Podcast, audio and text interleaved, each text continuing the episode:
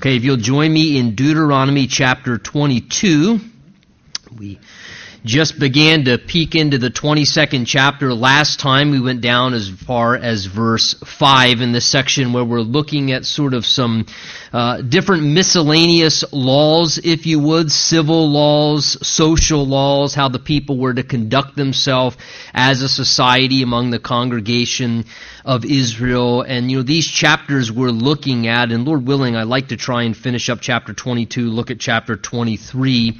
Uh, in some ways, you'll begin to recognize that you cannot say that God's Word does not address everything.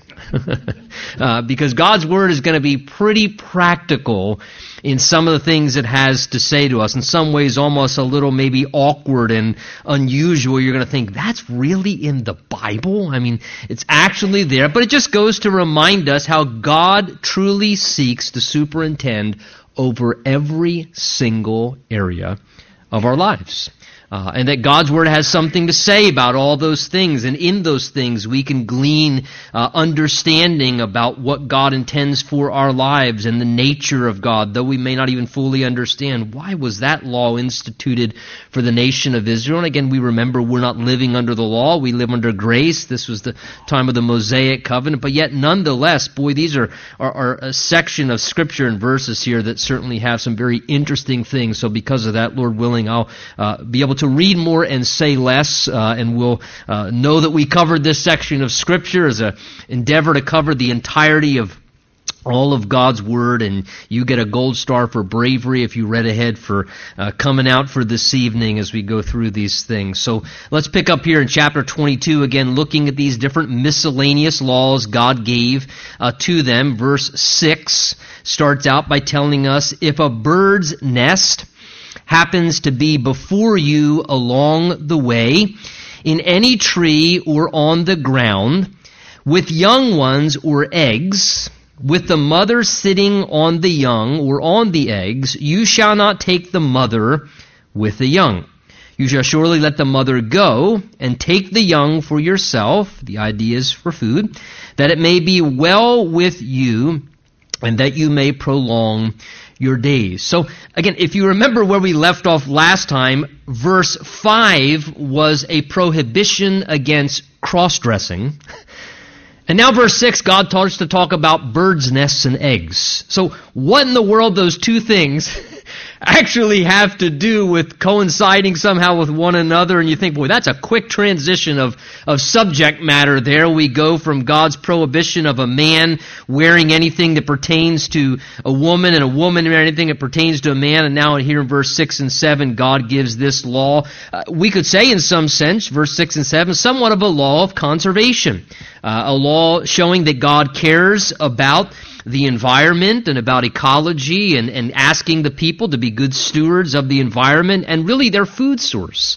Uh, as he speaks here in verse 6 and 7, how if they're walking along the way and uh, they see, a, again, a mother bird sitting there uh, with uh, eggs or sitting there with her young, uh, that you were allowed to take the eggs for food, you were allowed to take the young for food, but God said, don't take both the mother and the young, let the mother go free. You can take the young for yourself. The idea again, you know, showing compassion as well as conservation. Uh, God was interested in practical matters. Again, this calls them to use stewardship to show restraint. Again, why? Because if they were to eat the mother and the young, well, now because you couldn't show restraint for one meal, you just cut off a food source.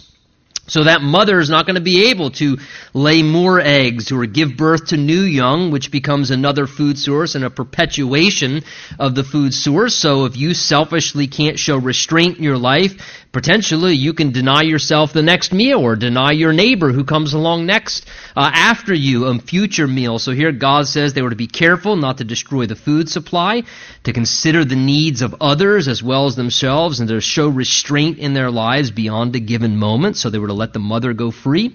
They could partake of the young for themselves.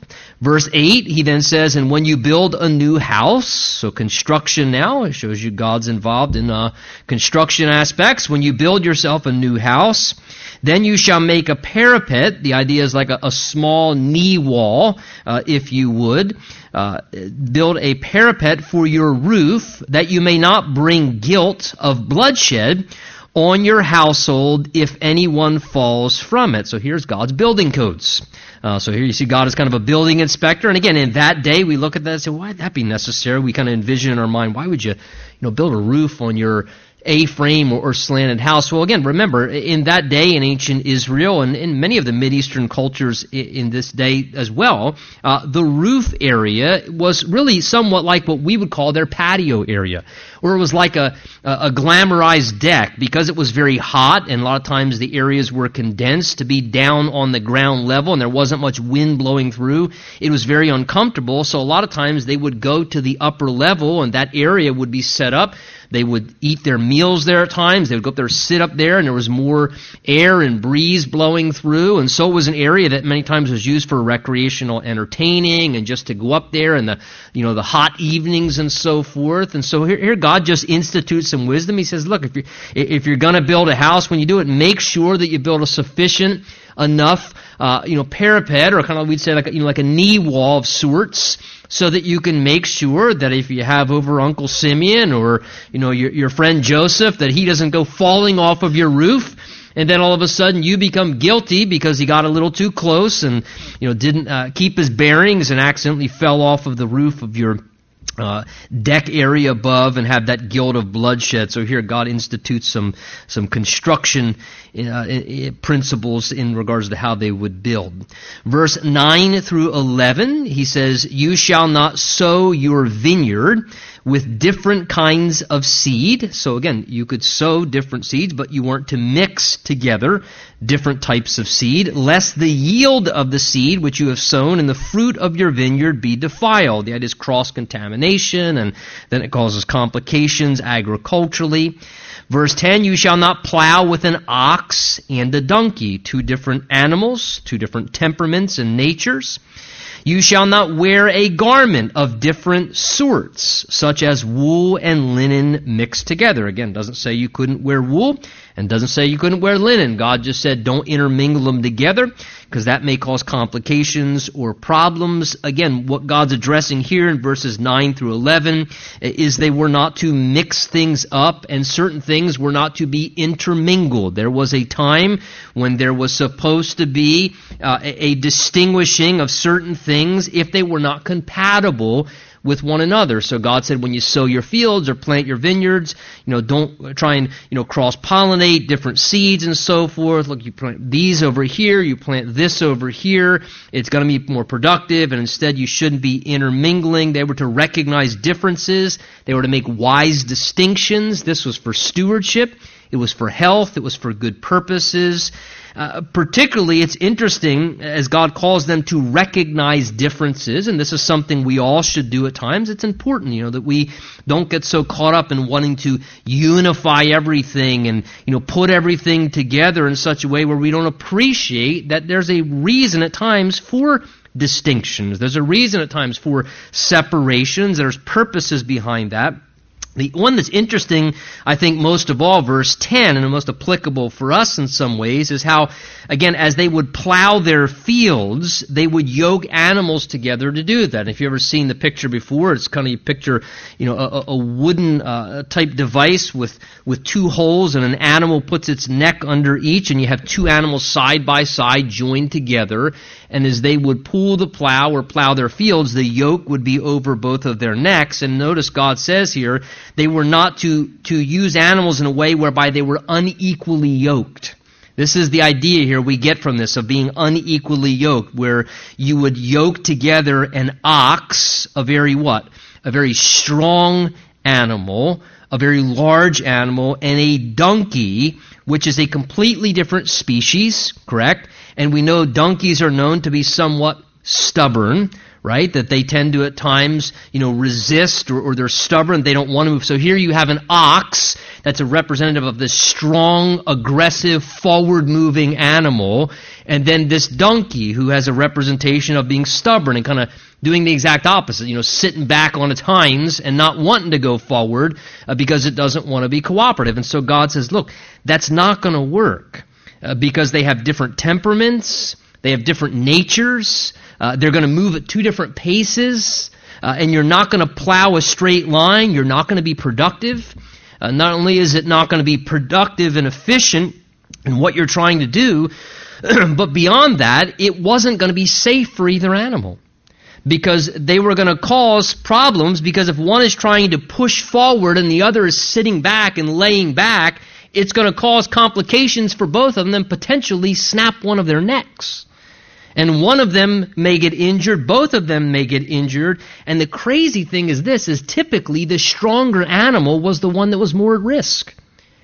Because as the stronger, more determined animal that wanted to make progress and go forward would seek to move forward and be determined to do that, if the lazier or more stubborn animal is sitting back and not going in the right direction, the stronger animal would try and drag the weight of the other animal with it and sometimes would break and snap its own neck as a result of trying to go forward, not just in its own energy and effort, but trying to drag along the dead weight, if you would, of the other animal that's not going anywhere. So God here warns them listen, be careful. This picture of being unequally yoked as animals because it won't work and it's dangerous and of course, we remember 2 Corinthians 6, where Paul tells us as believers this instruction where he says we are not to be unequally yoked with unbelievers. This is where the idea comes from. From the Old Testament, how they were not to unequally yoke animals. Same idea, same principle. The Bible says to us, using that spiritual principle as a Christian, that we're not to become unequally yoked with an unbeliever, with a non Christian. Now listen, that doesn't mean we shouldn't interact with non Christians. Doesn't mean we shouldn't reach out to them, spend time with them, that we shouldn't, you know, seek to minister to them and love on them and, and even have relationships with them. But what it's saying is, is, is don't closely yoke yourself together in a partnership of some close, intimate sort with an unbeliever. Don't become unequally yoked together with them, closely linked up. So again, we think along the lines, of course, of certainly something like marriage. That it's not going to work, God's saying. We're not to be unequally yoked. We're not to marry someone who is not of the same spiritual temperament, that doesn't have the same spiritual moral convictions as us, because like a donkey and an ox, it's not going to work. It's not going to work. It's going to be detrimental and, and unhealthy, and it, we're never going to be, one's going to be pulling this way and the other's going to be pulling that way.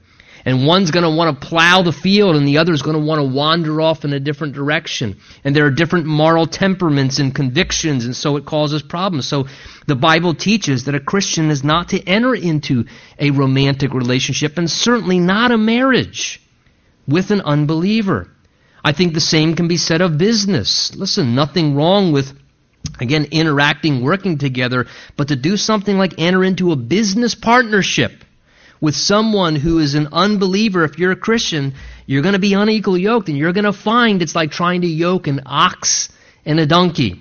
And so when you have different decisions and you're trying to handle affairs and decide, you know, what should we do? Listen, you have two different moral measuring rods that you're using and how you're going to measure should we do this, shouldn't we do this? Is this ethical, is this not ethical? Should we make this decision? What should be our principles? And uh, you're going to have constant struggle and constant heartache, and you're never going to be efficient and only have a rub that's going on that's going to cause problems in the whole situation. So, again, just good counsel. If there's not compatibility, it's dangerous. It's unhealthy. Again, Two people can be incompatible for marriage, a believer and a non believer, business as well. It's just a good warning and good instruction, and it comes from this here in the Old Testament. He says, verse 12, You shall make tassels on the four corners of the clothing with which you shall cover yourself. Now, uh, here God gives this reminder. This originally comes from Numbers chapter 15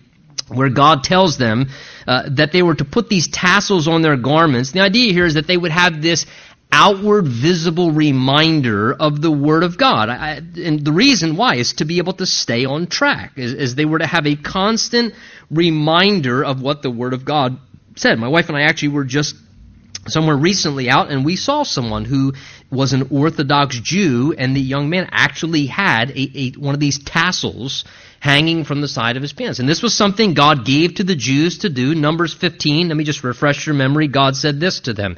He said, Speak to the children of Israel and tell them to make tassels on the corners of their garments throughout their generations, and to put a blue thread, a reminder of heaven, that color, in the tassels of the corners. And you shall have the tassel that you may look upon it and remember all the commandments of the Lord and do them, that you may not follow the harlotry to which your own heart and your own eyes are inclined, that you may remember to do all my commandments and be holy for your God. So God told them, listen, I know the struggle. I know that I'm going to give you my commands, but yet your heart is going to want to at times dictate that you do something contrary to my word. Who doesn't know that experience? And he says, and you're going to be pressured and deal with temptations and live in the world. So God said, look, I want to help you. I want to help you. And the way that I can help you, he says, is put this tassel on their garments so they would attach this tassel to the bottom of their robes. And it was to be a visual reminder to them. So the idea was that the Word of God was, it was constantly in front of them. They were keeping the Word of God constantly, uh, in a sense, in front of their sight. And again, think of it as you take your garment off and on, you're, you're seeing this all the time. And it was a constant way of bringing to their awareness wait a minute, what does the Word of God say?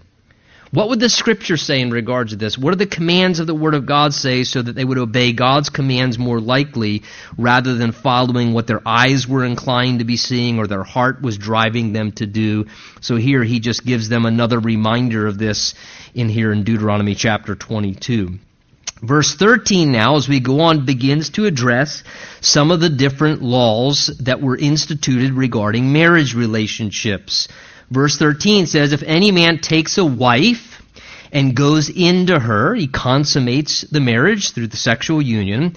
And then, after he marries her and consummates the sexual relationship, he detests her. The idea is he determines at some point, I don't really think I'm into her anymore. He doesn't want to be in the relationship. He begins to have a dislike for her and, and seeks to find a way whereby the idea is here, he wants to get out of the relationship. He doesn't want to honor the commitment now. He's entered into marriage, he's consummated the marriage, but now all of a sudden he has a change of heart. He doesn't want to follow through with the commitment. He doesn't want to stay in the relationship. He develops a dislike, a disgust. The idea of detest is a strong word towards this gal. In verse 14, this is what he does to try and get out of it. Look at it. It says, And he charges her with shameful conduct. So he makes an accusation that she's done something shameful and brings a bad name on her. And he says, here's his accusation I took this woman when I came to her, and I found that she was not a virgin. The idea is she was promiscuous or sexually active when he thought he was marrying a virgin. This is his accusation and the reasoning he's trying to give to get out of the marriage relationship. What were they to do in that situation? Again, this is a scenario where the, the, the, basically, let's be very candid, the Hebrew is trying to say the guy's a jerk. He's a jerk. He enters into the marriage relationship he indulges sexual activity, and then he decides, I don't know if I want to follow through with this commitment. I want to get out of it. So he's looking for a way to not take responsibility.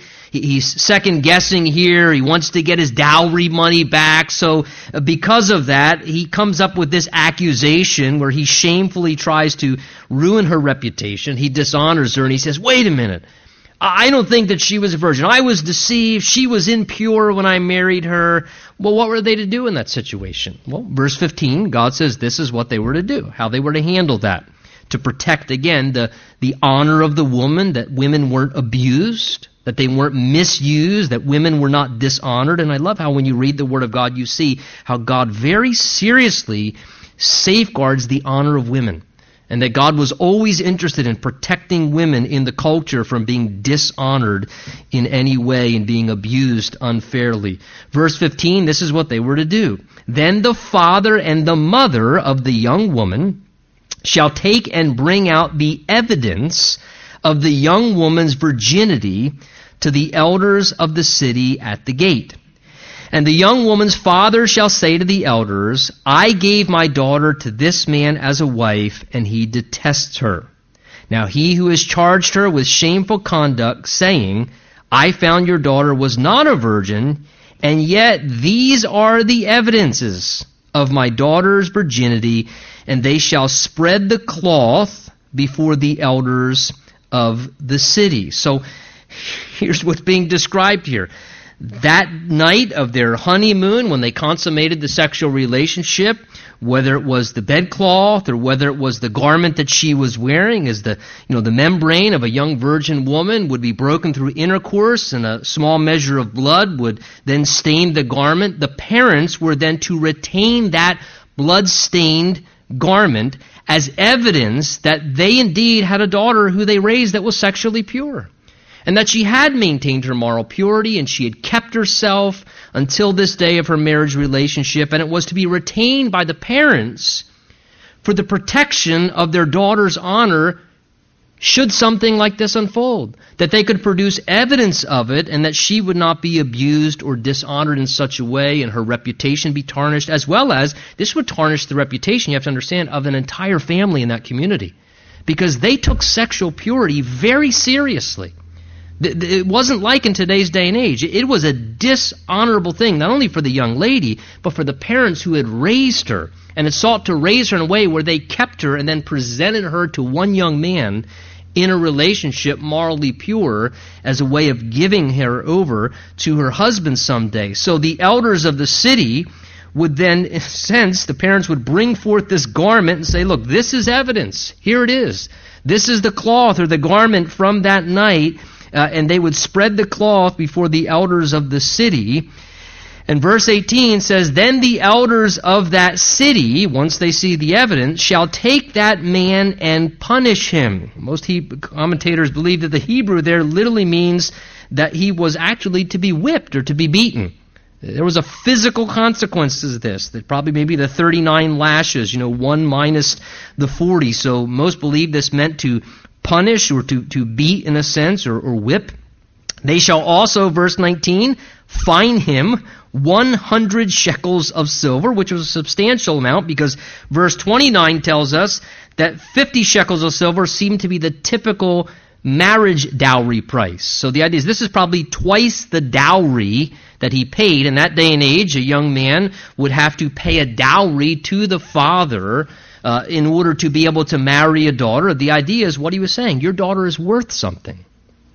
And I'm willing to pay a cost. I don't take it lightly. She's of value. She's of great worth. And so, therefore, uh, it wasn't easy access to a daughter, if you understand what I'm saying. They, they had to show that they were serious and had good intent, so they would actually give a dowry. And in some ways, some believe that dowry that the father retained for the daughter was uh, you know, almost somewhat like alimony in advance so that if the daughter was mistreated, there were resources to be able to take care of her and to help provide for her and to help her out in the midst of that type of a calamity. So he was to be beaten or punished. He had to pay two times the typical dowry price, fined a hundred pieces of silver uh, to the father and the mother of the young woman because he has brought a bad name, look, brought a bad name, dishonored the reputation of a virgin of Israel and then look at this last thing, and she shall be his wife, and he cannot divorce her all his days. So he couldn't get out of the marriage relationship. He then had to remain with her. And I don't know about you, but I'd be nervous every day when I eat the eggs the rest of my life.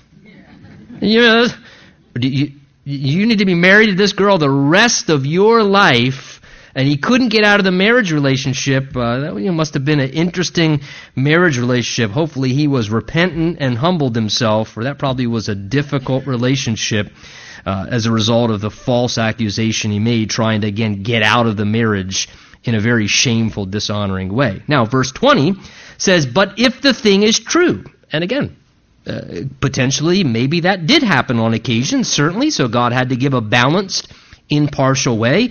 If the thing is true, and the evidences of her virginity are not found for the young woman, so there was no proof that she had kept herself a virgin up until marriage. And the idea here is that she had deceived her spouse, her husband. She had deceived even her father, perhaps in the process of claiming to still have her virginity when she had been promiscuous or sexually impure. Then, verse 21, they shall bring out the young woman to the door of her father's house, and the men of her city shall stone her to death with stones. Because she has done, look at this language, a disgraceful thing in Israel to play the harlot in her father's house, so you shall put away evil from among you. Do you get the sense that God was serious about sexual purity? That God actually says that that is such a disgraceful thing that she had done things whereby she was sexually impure and then deceived and was dishonest about it and deceived her parents in regards to it as well. That God said if it came to light, and sexual sin always comes to light, it actually was a capital offense. She was actually by the men of the city to be stoned, and that evil was to be eradicated. And why? I, will tell you again, that very you know, institution of that law and prohibition, I guarantee it made a lot of young men and young women seriously recognize that sexual purity is an important thing to God. And it's a very severe and serious thing when you dishonor yourself sexually and you don't maintain your moral purity. I mean, this a, was a strong way to stand against it, and a, a, deterrent against sexual lust. That when you felt like, hmm, you know, I really want to satisfy myself in the moment, I guarantee you would think twice.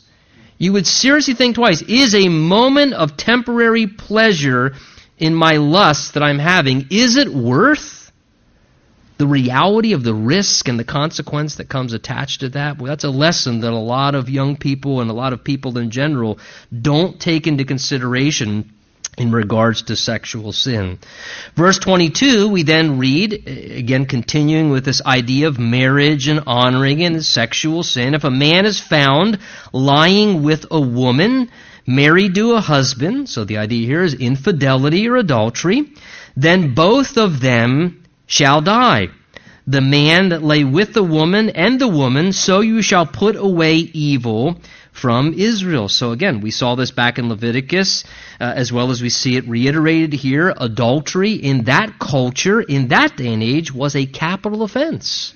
Uh, if you were caught in an adulterous relationship, both parties, notice the man and the woman, in the adulterous activity were actually put to death as the result of that. Again, this is why when we get to John chapter 8, when they bring, remember, the woman caught in the act of adultery to Jesus, they say, Moses says that this woman should be stoned according to the law. What do you say? And remember, they were trying to catch Jesus in that kind of you know, uh, catch 22 situation there where he knew that if he said, yeah, you know what, you're right.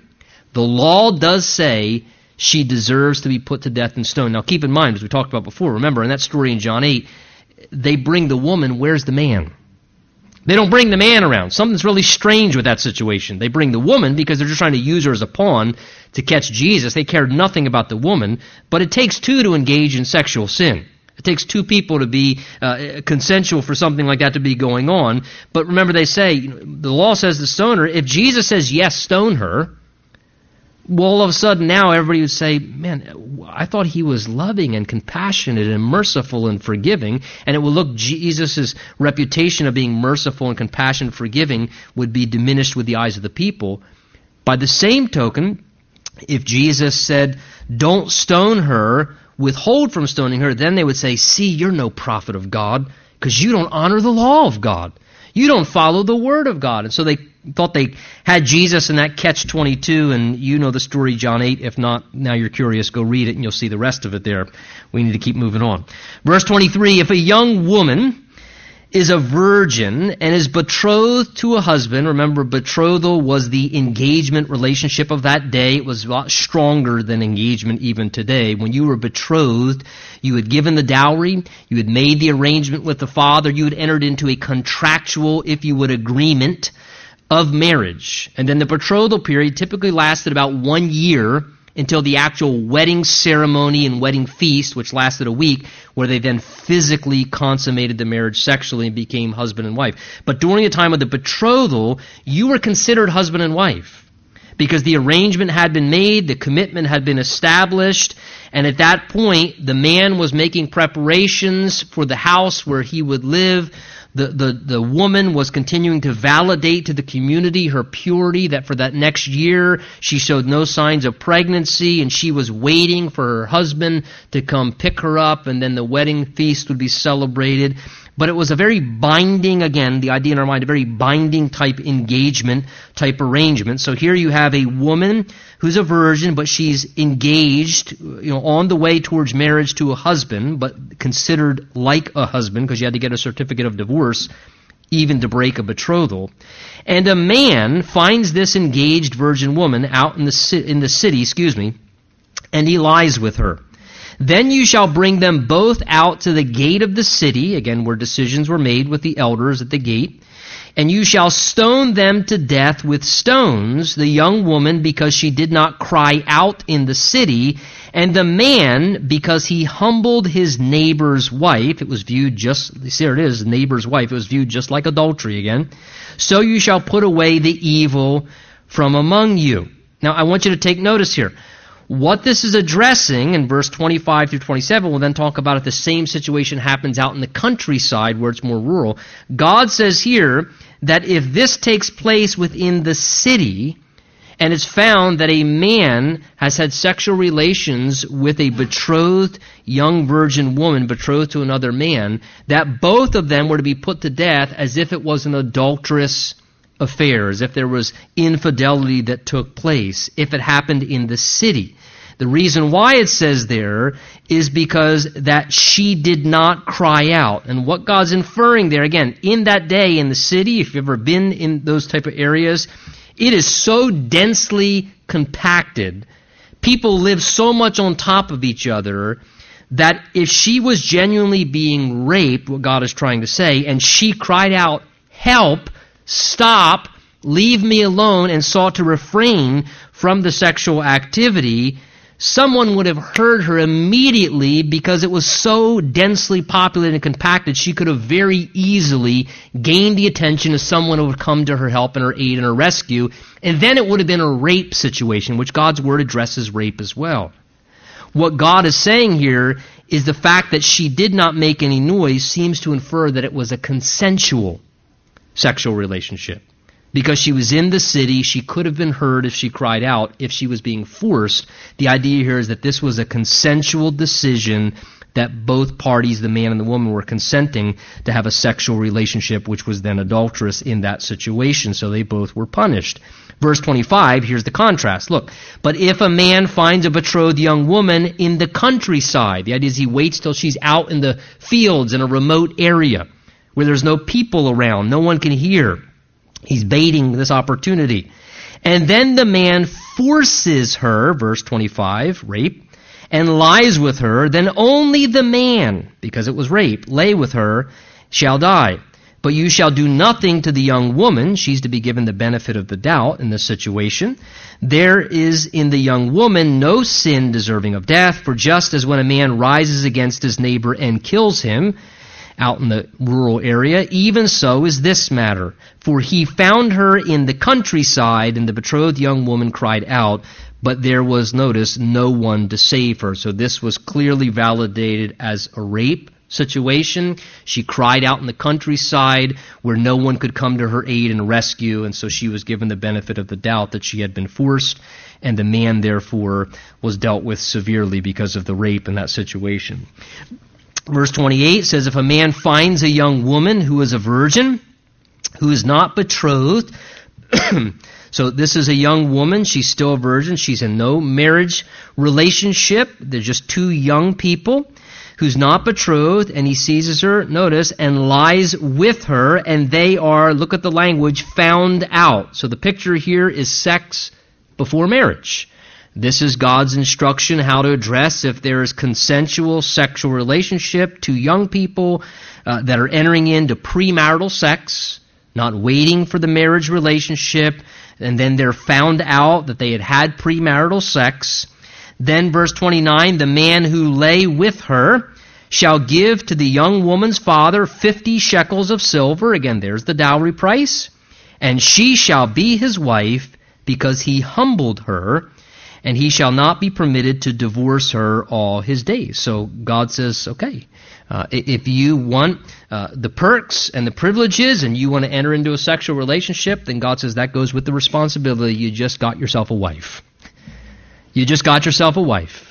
There you, because now you've taken something from her, you've chosen to enter into that type of a relationship, which was to be, in a sense, you know, kept and retained for marriage. So if premarital sex happened between a young couple, then the way that was to be resolved there in the days of Israel is they said you were to pay the money, you were to marry that person uh, because the man had dishonored her and humbled her by taking her virginity from her, by coercing her to have that sexual relationship. Verse 30 says, A man shall not take his father's wife, nor uncover his father's bed. The idea here seems to be a prohibition clearly against, you know, your stepmother. Your father marries another woman, not your biological mother, but uh, marries a woman that's not your mother, and then you enter into a sexual relationship. And we look, does that really need to be in the Bible? Uh, but what is God saying? I know what people are capable of. I mean, the very fact that these things show up in the Word of God just shows you one thing for sure God knows humanity. God knows, Jeremiah 17, that the heart is deceitful above all things and desperately wicked, and who can know it? And the very reality that God understands listen, there is nothing that I put past mankind to do in their lusts, in their desires. Again, the heart makes a convert of the mind, and if the heart desires something strong enough, it will convince the mind anything is okay. And it's a very dangerous thing. And we're all susceptible to the same sins and failures, and, and we look wow, was that even there? But listen, read 1 Corinthians. Because this is an issue that happened in the Corinthian church, where a man was in a sexually immoral relationship in the church, professing to be a Christian, standing next side of everybody else, singing Happy Hallelujah, praise the Lord, quoting Bible verses, and he was living in a sexually immoral relationship with his father's wife. Paul addresses it, 1 Corinthians chapter 5.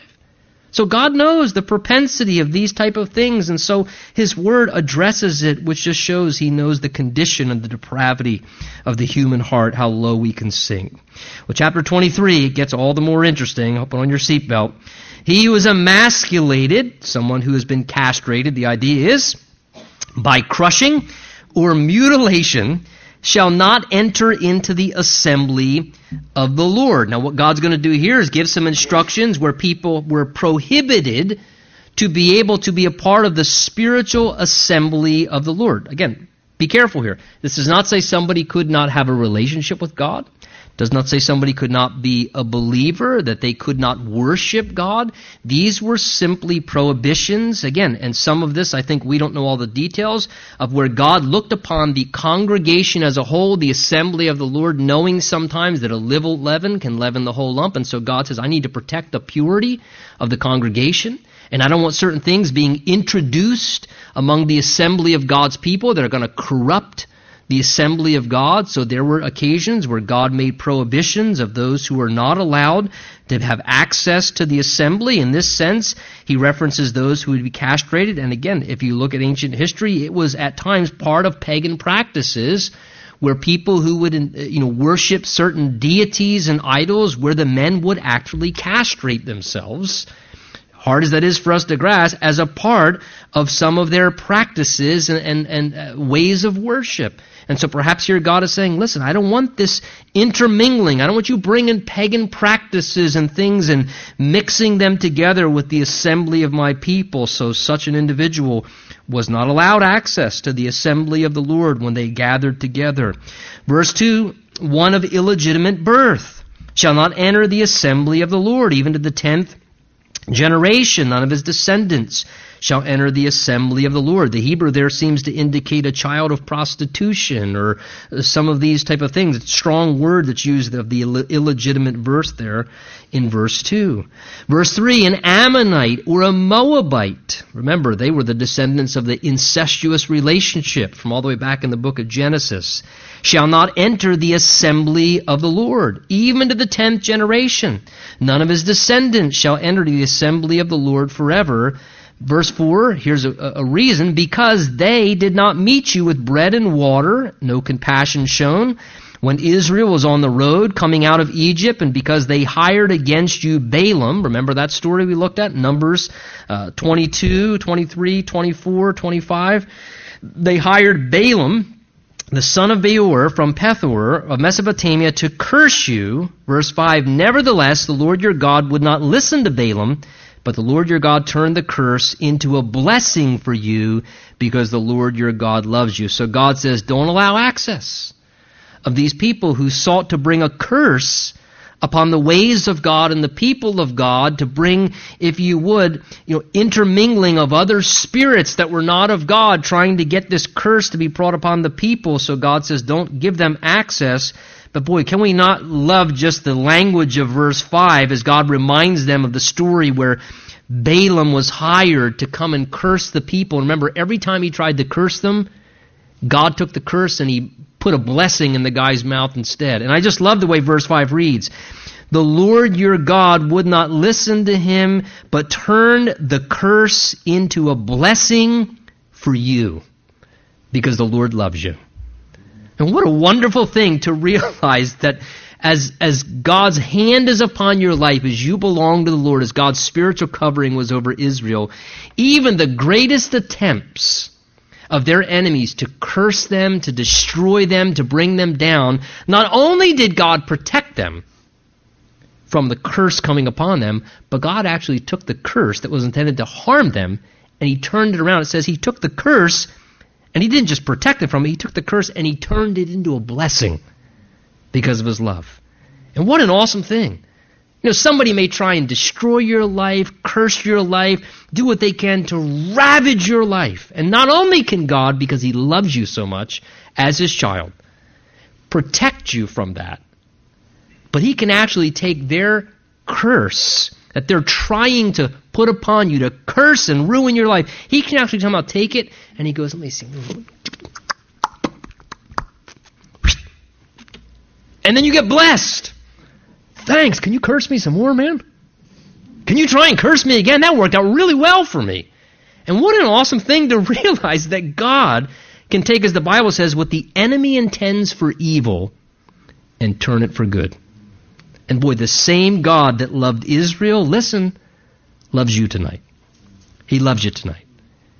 And there have been times where people have tried to curse you in this room here in this evening. There have been times throughout your life where people have sought to give you a raw deal, and not only can God protect you from it, but God can actually bless and prosper you all the more as the result of evil that's trying to be done to you because He loves you.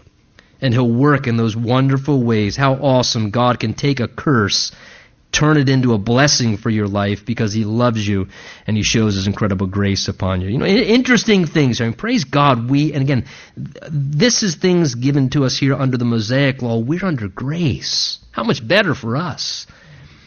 Again, we look at these prohibitions to enter into the assembly of the Lord. Paul tells us in Ephesians 2 that Christ has become our peace, and now the Bible says the New Testament invitation is whoever will may freely come. It doesn't matter if you're a Moabite. It doesn't matter if you've been wounded or crushed like the castrated person. And people, some people, they have wounds and they've been hurt and damaged and that's what keeps them from the assembly of the Lord. And, and now the Bible says, whoever will may come. Come. A bruised reed he won't break. A smoking flax he won't quench. You know, maybe you have issues or baggage, but, but now the invitation of Jesus has come. Whoever will may come. How awesome the grace that's available to us now because of what Jesus has done for us. Verse 6 goes on saying, You shall not seek their peace, nor their prosperity all your days forever. You shall not abhor an Edomite. Remember, those were the descendants of Esau because he was the brother of Jacob, the, the patriarch of Israel. So they were to show compassion to them because he is your brother. Verse 7. You shall not abhor an Egyptian because you were an alien in his land, so they were to give some measure of, of, favor to the Egyptians because they were gracious to them as they departed out of their time of bondage. The children of the third generation born to them may enter the assembly of the Lord. Verse 9, when the army goes out against your enemies, then you shall keep yourself from every wicked thing. If there is any man among you who becomes unclean by some occurrence in the night, seems to be a reference to a nocturnal emission or urinating in the midst of the night, then he shall go outside the camp.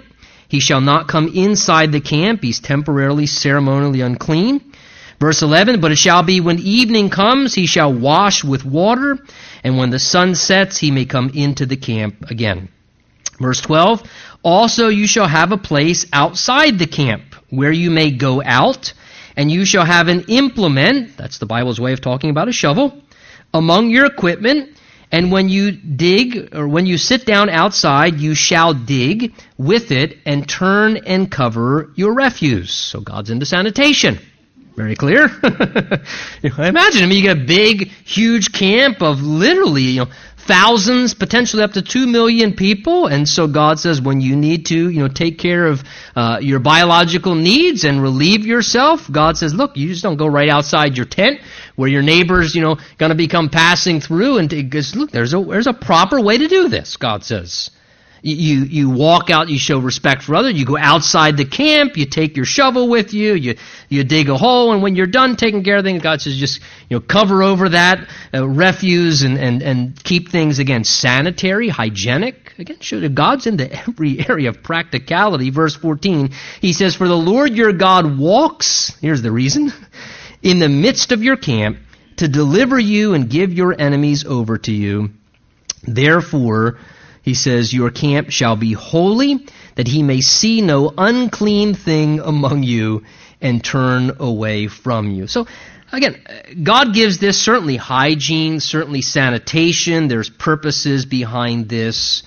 But connected with this as well, certainly, if you look at verse 14, again, we think of these practical things. Why is this stuff in the Bible? I mean, but what's ultimately God's concern, you can tell in these uh, verses we're discussing now, he wanted the people to be what? In constant awareness that his presence was among their camp.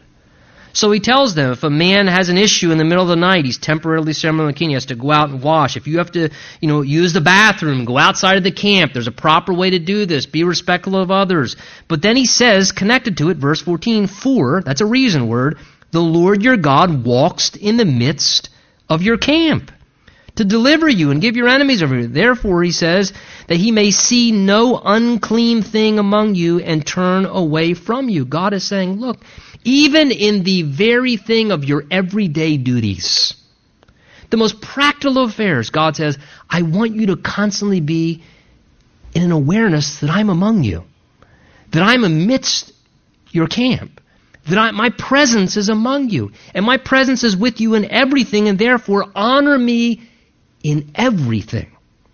In everything, God says.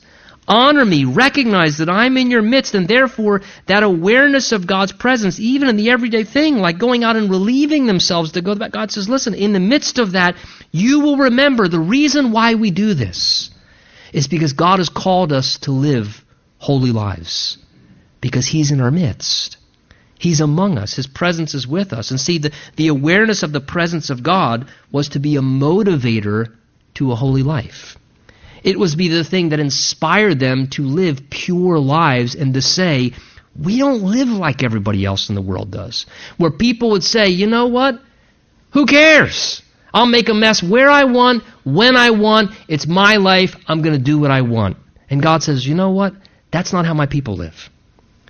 My people don't make messes and say, that's your business, clean it up afterwards. If you understand what I'm saying. Because, unfortunately, in a very selfish world, that's how a lot of people live. Here, I'll dump on you, and I'm going to move on. You take care of that. And God says, that's not the way my people work.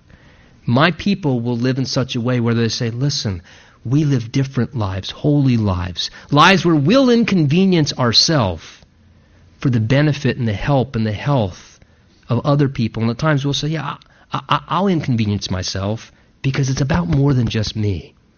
And because God is among us and we want to honor God in everything, in every little aspect, in every little area of our lives. Well, let's close off there. Let's stand. Let's pray.